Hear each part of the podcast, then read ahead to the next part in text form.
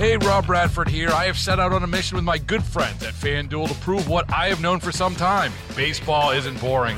Now I have a daily podcast to prove it with some of the most notable people in the baseball world screaming baseball isn't boring from the mountaintops or at least agreeing to come on our show. Players, managers, GMs, and yes, even the commissioner of baseball, Rob Manfred. It has been a constant wave of baseball's most powerful voices. So join the revolution, subscribe, and soak in Baseball Isn't Boring. Listen on your Odyssey app or wherever you get your podcast. You'll be glad you did. What's driving the conversation in California today? Every weekday at this time, we explore a topic that's making news in our state. This is the state of California. Good afternoon. I'm Doug Sovern, KCBS political reporter and host of The State of California. Well, it's a new year. It promises to be a fascinating one in California politics, and it's already off to a raucous start with the chaos we saw on the floor of the House of Representatives with California Republican Kevin McCarthy trying over and over again to get elected Speaker of the House. But that's just the beginning of what might unfold over the next 12 months as we get closer and closer to the 2024 elections. For more, we're going to chat today with David McCuan, professor of politics at Sonoma State University. He joins us on the KCBS RingCentral Newsline. David, thank you as always for being with us. Well, it's a pleasure to be with you. Enjoy the show. Well, we're here to talk about what we expect will happen and, and then something we didn't expect, like this crazy standoff with Kevin McCarthy and the vote for Speaker takes place. So, are we fools in trying to predict uh, what does lie ahead in 2023? You know, one of the interesting things about elections and certainly about California politics and national politics these days is all the rules and assumptions are out the window.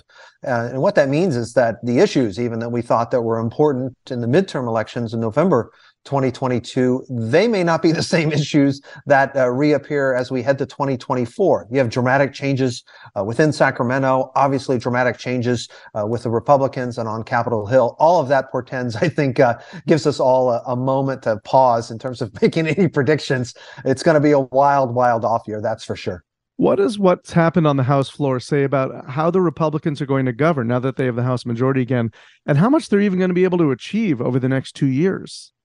All right. I think there are a couple of challenges for the Republicans. Obviously, the two big ones that most analysts and observers are paying attention to is raising the debt ceiling limit uh, this summer and refunding the government. The government uh, funded through the end of the fiscal year, September 30th.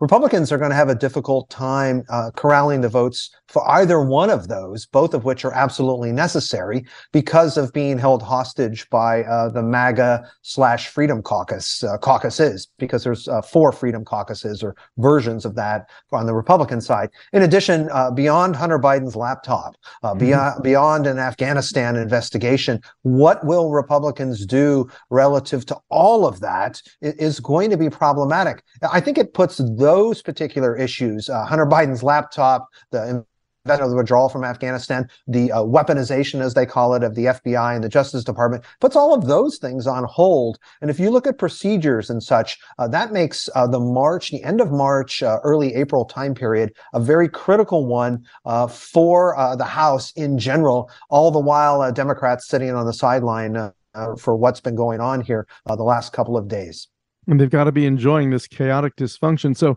March, April, I mean, that might be when we see President Biden declare his intentions for next year. How long do you think he can wait before he tells people he is, in fact, running in 2024?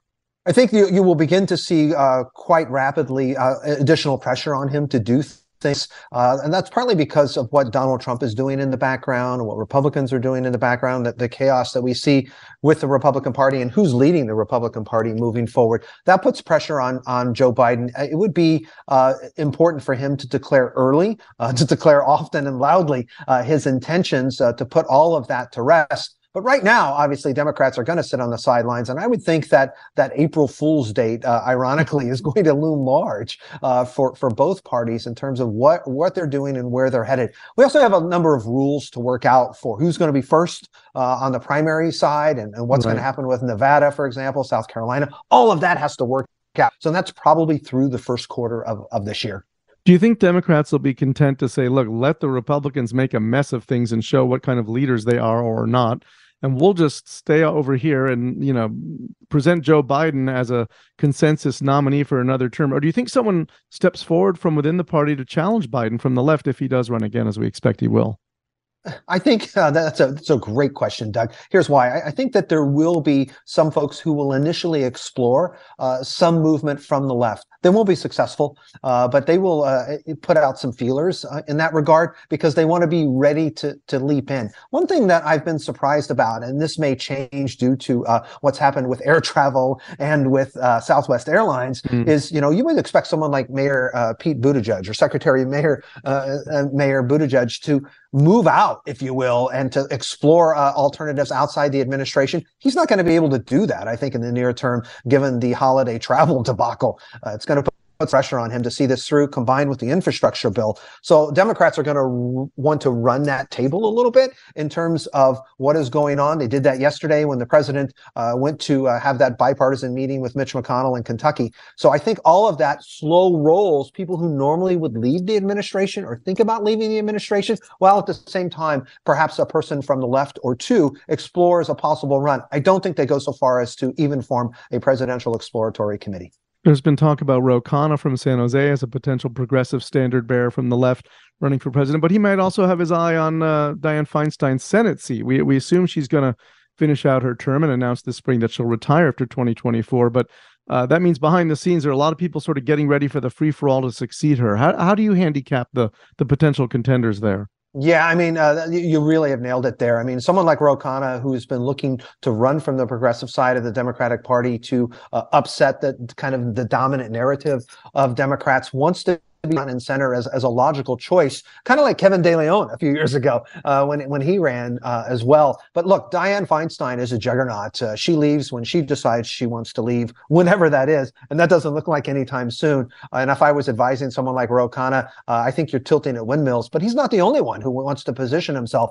And similarly it's like exploring a run against Joe Biden from the left. You want to be positioned to leap in if that opportunity arises. So obviously, someone like Adam Schiff uh, mm-hmm. is going to be looking at that. You're going to have others who want to be able to leap in, and I don't think you can remove even the name of of the governor uh, on that short list who potentially would want to be there uh, because he has obviously raised his national profile. But I think more broadly, what that points to is Democrats are facing generational change and pressure from below to move up. They have a, a, really deep farm team of folks who are ambitious and looking for change. And more broadly, we also see that, I think, moving forward for the state legislature. You've got more than half the legislature that starts to term limit not mm-hmm. 2024, 2026. So everyone has is forming an exploratory committee or a potential committee for 2026. I don't even know how many people have registered for an insurance commissioner or a potential uh, mm-hmm. statewide office uh, run uh, on the uh, on the Democratic side because they're all forming exploratory committees for lieutenant governor, for insurance commissioner, and the like. Well, we're out of time, but thanks as always. Um, thank you for being with us, David McCuan, who teaches at Sonoma State. Thanks for being with us, David. Thank you very much. Always a pleasure, Doug. Hey, Rob Bradford here. I have set out on a mission with my good friends at FanDuel to prove what I have known for some time baseball isn't boring.